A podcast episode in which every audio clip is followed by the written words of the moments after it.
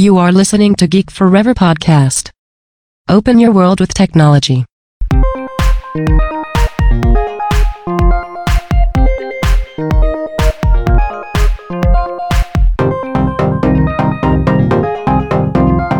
This is Geek Life. Better life for more happiness and success. สวัสดีครับ ผมดนทราดนจากดอดนบล็อกนะครับและนี่คือรายการ Geek Flight นะครับรายการที่จะมาเสนอแนวทางวิธีการพัฒนาตนเองนะครับเพื่อเปลี่ยนแปลงชีวิตคุณ แล้วก็มุมมองที่คุณมีต่อตัวเองให้ดียิ่งขึ้นนั่นเองนะครับตอนนี้ก็มาถึงใน EP ที่ 8 แล้วนะครับสำหรับใน EP นี้ก็มีเรื่องราวที่น่าสนใจเช่นเคยนะครับมาจากนิตยสารฟอร์มนะครับซึ่งเป็นเรื่องราวที่ว่าด้วย 22 ไมโครฮาบิตนะครับหรือว่าพฤติกรรมเล็กๆน้อยๆของเราเนี่ยที่จะเปลี่ยนชีวิตของเราอย่างสิ้นเชิงภายใน 1 ปีนะครับต้องบอกว่าเป็นบทความที่น่าสนใจเลยทีเดียวนะครับ ซึ่งเกี่ยวข้องกับประเด็นที่ถ้าคุณต้องการมีชีวิตที่แตกต่างไปจากเดิมอย่างสิ้นเชิงภายใน 1 ปีหรือ 2 ปีเนี่ยคุณสามารถเริ่มต้นปรับเปลี่ยนพฤติกรรมเล็กๆน้อยๆได้นะครับ แล้วก็ทางฟอร์บเนี่ยก็ได้มีตัวอย่าง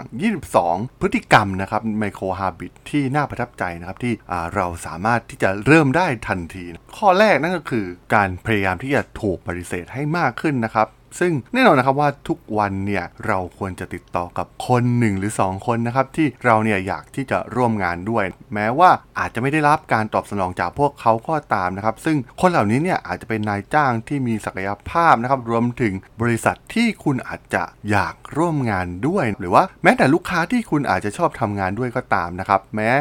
เราจะไม่ได้รับการตอบกลับในตอนแรกเนี่ยแต่สุดท้ายแล้วเนี่ยเราก็จะได้รับคำตอบจากใครบางคนนะครับ ซึ่งแน่นอนตรงนี้เนี่ยเราไม่มีอะไรจะสูญเสียอยู่แล้วนะครับ ซึ่งเราก็พยายามทำความเคยชินกับการได้รับการปฏิเสธนั่นเองนะครับ สำหรับนิสัยข้อ2นั่นก็คือการเขียนให้ได้ 1 ย่อหน้าต่อวันนะครับ ซึ่งแน่นอนนะครับว่าเราเนี่ยอาจจะมีหนังสือที่ใฝ่ฝันอยากจะเขียนมาโดยตลอด หรือว่าเป็นแผนธุรกิจที่อยู่ในความคิดของเรามาสักระยะหนึ่งแล้วก็ตามนะครับ หรือว่าเรื่องของการเขียนบล็อกก็ตามนะครับ ซึ่งหลายๆ คนเนี่ยไม่มีโอกาสที่จะเริ่มมันนะครับ แต่ว่าการเริ่มเขียนเพียงแค่ไม่กี่ประโยคในแต่ละวันนะครับ ใน 1 ย่อหน้าเนี่ยมันอาจจะเป็นแรงผลักดันที่สร้างขึ้นเอง แล้วก็ทำให้เราพบว่าตัวเองเนี่ยสามารถที่จะเขียนอะไรต่างๆ ได้ง่ายขึ้นเรื่อยๆนะครับซึ่งแน่นอนนะครับมันต้องเริ่มต้นด้วยย่อหน้าแรกนั่นเองนะครับสำหรับข้อที่3นะครับเป็นเรื่องของการตรวจสอบบัญชีธนาคารของเรา ซึ่งแน่นอนนะครับออย่างน้อยเนี่ยเราควรตรวจสอบบัญชีทั้งหมดของเราให้เป็นนิสัยอย่างน้อยวันละ 1 ครั้งนะครับ ซึ่งมันดูอาจจะเหมือนมากนะครับ แต่ว่าสิ่งสำคัญก็คือเราต้องตระหนักถึงสิ่งที่เรามีแล้วก็เรื่องของการจัดการการเงินของเราให้ดีขึ้นนะครับ เริ่มต้นด้วยการมีบัญชีที่ถูกต้องอย่างสม่ำเสมอนั่นเองนะครับสำหรับข้อที่4นะครับนั่นก็คือการชินกับการดูแลรักษาสิ่งต่างๆ รอบตัวเรานะครับ ซึ่งแน่นอนนะครับว่า ความทะเยอทะยานที่ทำให้เราเนี่ยเชื่อว่าสามารถใช้ชีวิตให้ดีที่สุด สิ่งสำคัญที่สุดอย่างหนึ่งก็คือการดูแลรักษาสิ่งต่างๆ เช่น งานบ้านเรื่องของการทำความสะอาด การทำอาหาร รวมถึงการหาเวลาในการออกกำลังกาย เพื่อสุขภาพที่ดีของเรานั่นเองนะครับ ซึ่งคุณภาพชีวิตที่ดีของเราเนี่ยจะขึ้นโดยตรงกับการที่เราสามารถที่จะรักษาสิ่งต่างๆครับที่จำเป็นเข้ากับ กิจวัตรประจำวันของเรา แล้วก็เรียนรู้ที่จะมองว่าสิ่งเหล่านี้เนี่ยเป็นสิ่งที่ช่วยเรานะครับแทนที่จะเป็นสิ่งที่ขัดขวางไม่ให้เราเนี่ยมีช่วงเวลาดีๆ ซึ่งเวลาพวกนี้เนี่ยเราอาจจะต้องยอมสละเพื่อรักษาสิ่งต่างๆ รอบตัวเราไว้นั่นเองนะครับ ข้อ 5 นะครับ นั่นก็คือการเลือกความสะดวกสบายสำหรับอนาคตมากกว่าความสะดวกสบายในตอนนี้นะครับ ซึ่งหากเราต้องการเปลี่ยนแปลงชีวิตเนี่ยสิ่งแรกที่ต้องเริ่มพิจารณาถึงความต้องการ แล้วก็ความต้องการของตนเองในอนาคตเนี่ยเป็นสิ่งสำคัญมากกว่านะครับ ให้จัดลำดับความสำคัญของสิ่งที่เราต้องการนะครับ ซึ่งให้ตัดสินใจเลือกเพื่อประโยชน์ของตัวเองในอนาคตจะดีกว่านะครับกับการเลือกให้เราสบายในตอนนี้นะครับ ส่วนข้อ 6 นั่นคือการเริ่ม ตอบสนองสิ่งต่างๆ มากขึ้นนะครับ ตัวอย่างเช่นหากมีคนส่งข้อความให้ตอบเมื่อเราเห็นให้บ่อยที่สุดเท่าที่จะทำได้ ให้ตอบกับอีเมลสำคัญที่เข้ามานะครับเพื่อให้แน่ใจว่าเราเนี่ยจะไม่เหลืองานค้างที่จะต้องทำอีกต่อไปนั่นเองนะครับสำหรับข้อ7นะครับเป็นการลดปฏิกิริยาต่อสิ่งเล้าต่างๆ รอบตัวเราให้น้อยลง ซึ่งแน่นอนนะครับ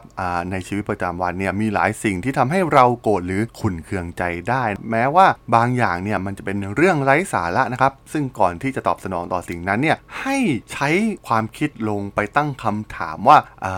สิ่งเหล่านี้เนี่ยมันมาจากไหน แล้วก็เราเนี่ยจะตอบสนองต่อปฏิกิริยาของสิ่งเหล่านี้ที่มาส่งผลต่อชีวิตเราอย่างไรนะครับ ซึ่งการเรียนรู้ที่จะหยุดคิดชั่วขณะเล็กน้อยนะครับระหว่างสิ่งกระตุ้นรวมถึงสิ่งต่างๆ ที่เป็นสิ่งเร้าที่อยู่รอบตัวเรา แล้วก็ปรับการที่จะตอบสนองกับสิ่งเหล่านี้เนี่ยจะเปลี่ยนวิธีที่ทำให้เราเนี่ยมองทุกอย่างเนี่ยเปลี่ยนไปนั่นเองนะครับ ข้อ8นะครับให้เติมเต็มความต้องการพื้นฐานของเรา แน่นอนนะครับว่าเราเนี่ยไม่ใช่เครื่องจักรนะครับแล้วก็บางที ร่างกายและชีวิตของเราเนี่ยต้องการให้คุณเติมพลังด้วยวิธีการบางอย่าง เพื่อให้มันทำงานต่อไปได้ เช่น เมื่อเราหิว หรือเมื่อเราง่วงนะครับ หรือเมื่อเราเหนื่อย ซึ่งสิ่งเหล่านี้เนี่ยส่วนใหญ่ก็จะเป็นข้อกำหนดพื้นฐานที่สุดในการทำงานนะครับ ซึ่งเราเนี่ยต้องเติมเต็มสิ่งเหล่านี้ตลอดเวลานะครับให้นอนพักให้หาอะไรทาน แล้วก็พยายามพักเมื่อเราเหนื่อยนั่นเอง ซึ่งแน่นอนนะครับหากเรา ดื้อรั้นไป สิ่งทุกอย่างเหล่านี้อาจจะพังทลายชีวิตเราได้นั่นเองนะครับ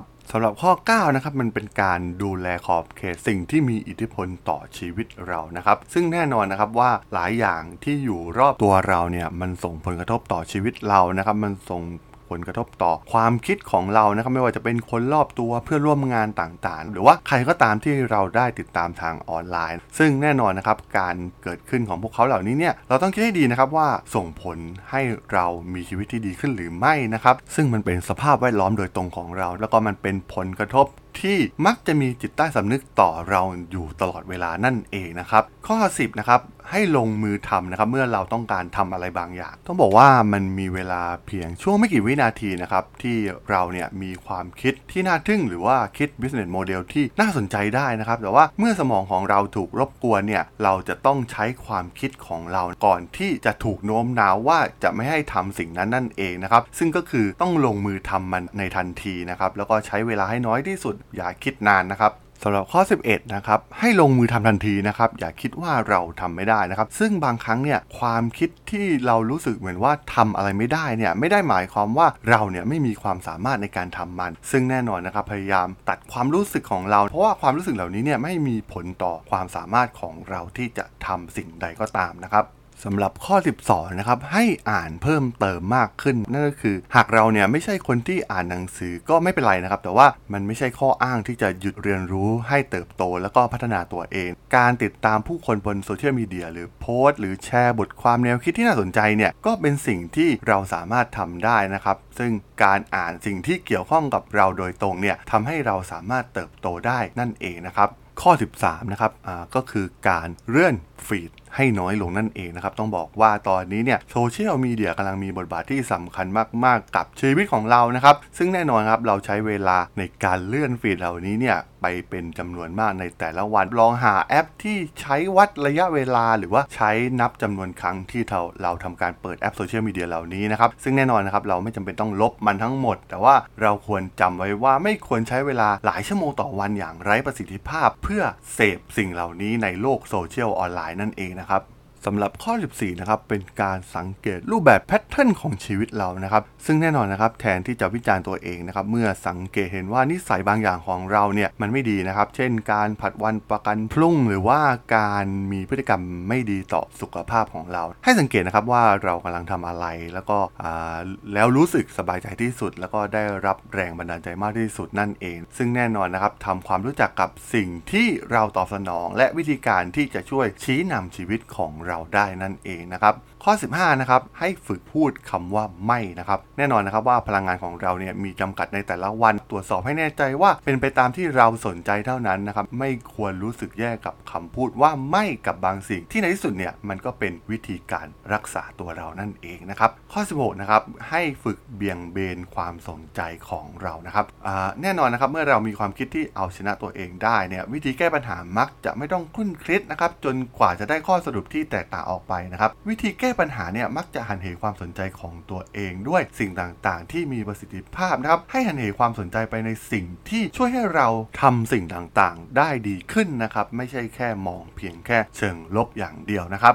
ข้อ 17 นะครับ เป็นการแบ่งปันความคิดของเราอย่างสม่ำเสมอ ซึ่งแน่นอนนะครับ ไอเดียต่างๆ หรือความคิดต่างๆ นะครับ เป็นสิ่งที่ดี แต่ว่ามันจะไม่ไปไหนเลย ถ้าเราไม่สามารถพูดมันออกมาให้ชัดเจนได้ หรือว่าคิดแผนที่จะปฏิบัติการที่ช่วยให้เราเนี่ยสามารถนำสิ่งที่เราคิดหรือไอเดียที่เราคิดเนี่ยนำไปปฏิบัติได้นั่นเอง ข้อ 18 นะครับ พยายามใช้สิ่งที่เรามีอยู่นะครับ ซึ่งแน่นอนนะครับว่า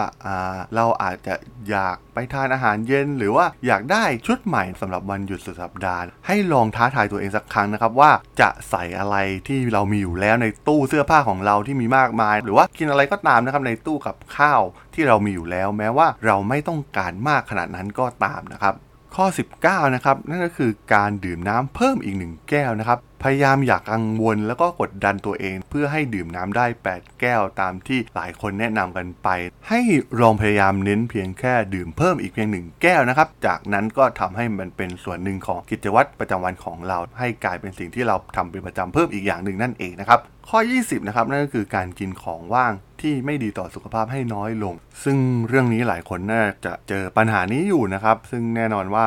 เหล่าของว่างต่างๆสแน็คต่างๆ ที่ไม่ดีต่อสุขภาพเนี่ยมัันก็เสียทั้งเงินรวมถึงอาจจะส่งผลต่อสุขภาพได้นั่นเองนะครับ ซึ่งเราควรจะลดละสิ่งเหล่านี้ออกไปสำหรับข้อ 21 นะครับ เป็นการสร้างโปรไฟล์ในรูปแบบออนไลน์แบบเปิดนะครับ เพื่อให้ผู้คนเนี่ยเข้าถึงแล้วก็ติดต่อเราได้ ซึ่งเราควรตรวจสอบให้แน่ใจว่าได้ทำการเปิด ยข้อมูลของเราให้แก่ผู้ที่ต้องการอาจจะติดต่อกับเราได้อย่างสม่ำเสมอนะครับไม่ว่าจะเป็นเรื่องของเว็บไซต์รวมถึงออย่างตัวแพลตฟอร์มอย่าง LinkedIn ที่เป็นแพลตฟอร์มโซเชียลเน็ตเวิร์กสำหรับมืออาชีพ ซึ่งในนั้นก็อาจจะมีประวัติอย่างย่อของเรานะครับ และที่สำคัญนะครับให้ตรวจสอบให้แน่ใจว่าเราเนี่ยได้ทำการอัปเดต แล้วก็ปรับปรุงข้อมูลต่างๆ อยู่สม่ำเสมอนะครับแล้วก็ทำให้ผู้อื่นเนี่ยเข้าใจสิ่งที่เราทำแล้วก็หาวิธีการติดต่อเราได้อย่างง่ายดายนั่นเองนะครับ สำหรับข้อสุดท้ายนะครับ ให้เริ่มต้นทุกวันด้วยคำถามตัวเองว่า วันนี้เนี่ยเราจะเปลี่ยนชีวิตได้อย่างไรนะครับ ให้พยายามออกจากกรอบความคิดที่เราต้องผ่านไปในแต่ละวัน แล้วก็ทำความเข้าใจว่าชั่วโมงต่อๆไปเนี่ยจะเต็มไปด้วยศักยภาพที่ทำให้เราสามารถเปลี่ยนชีวิตของเราได้ไปตลอดกาลนั่นเองนะครับ แน่นอนนะครับ ความแตกต่างเพียงอย่างเดียวคือ ความเต็มใจที่จะมองเห็นสิ่งต่างๆ และความพยายามของเราในการพยายามทำให้ชีวิตของเรานั้นดีขึ้นนั่นเองนะครับสำหรับใน EP นี้เนี่ยผมก็ต้องขอจบไว้เพียงเท่านี้ก่อนนะครับสำหรับเพื่อนที่สนใจ เรื่องราวการพัฒนาตนเองเหล่านี้นะครับที่ผมจะมายกตัวอย่างให้ฟังรวมถึงจากบทความจากเว็บไซต์ที่น่าสนใจนะครับหรือว่าจากหนังสือที่น่าสนใจนะครับที่ผมจะมาเล่าให้ฟังผ่านรายการ Geek Life นะครับสามารถติดตามกันได้นะครับทางช่อง Geek Forever Podcast ตอนนี้ก็มีอยู่ในแพลตฟอร์มหลักๆ ทั้ง Podbean Apple Podcast Google Podcast Spotify แล้วก็ YouTube นะครับ แล้วก็จะทำการอัปโหลดลงแพลตฟอร์ม Blockdit ให้ในทุกๆ ตอนอยู่แล้วด้วยนะครับ ถ้าอย่างไรก็ฝากกด Follow ฝากกด Subscribe กันด้วยนะครับสำหรับใน EP นี้เนี่ยผมก็ต้องขอลากันไปก่อนนะครับ เจอกันใหม่ใน EP หน้านะครับผม สวัสดีครับ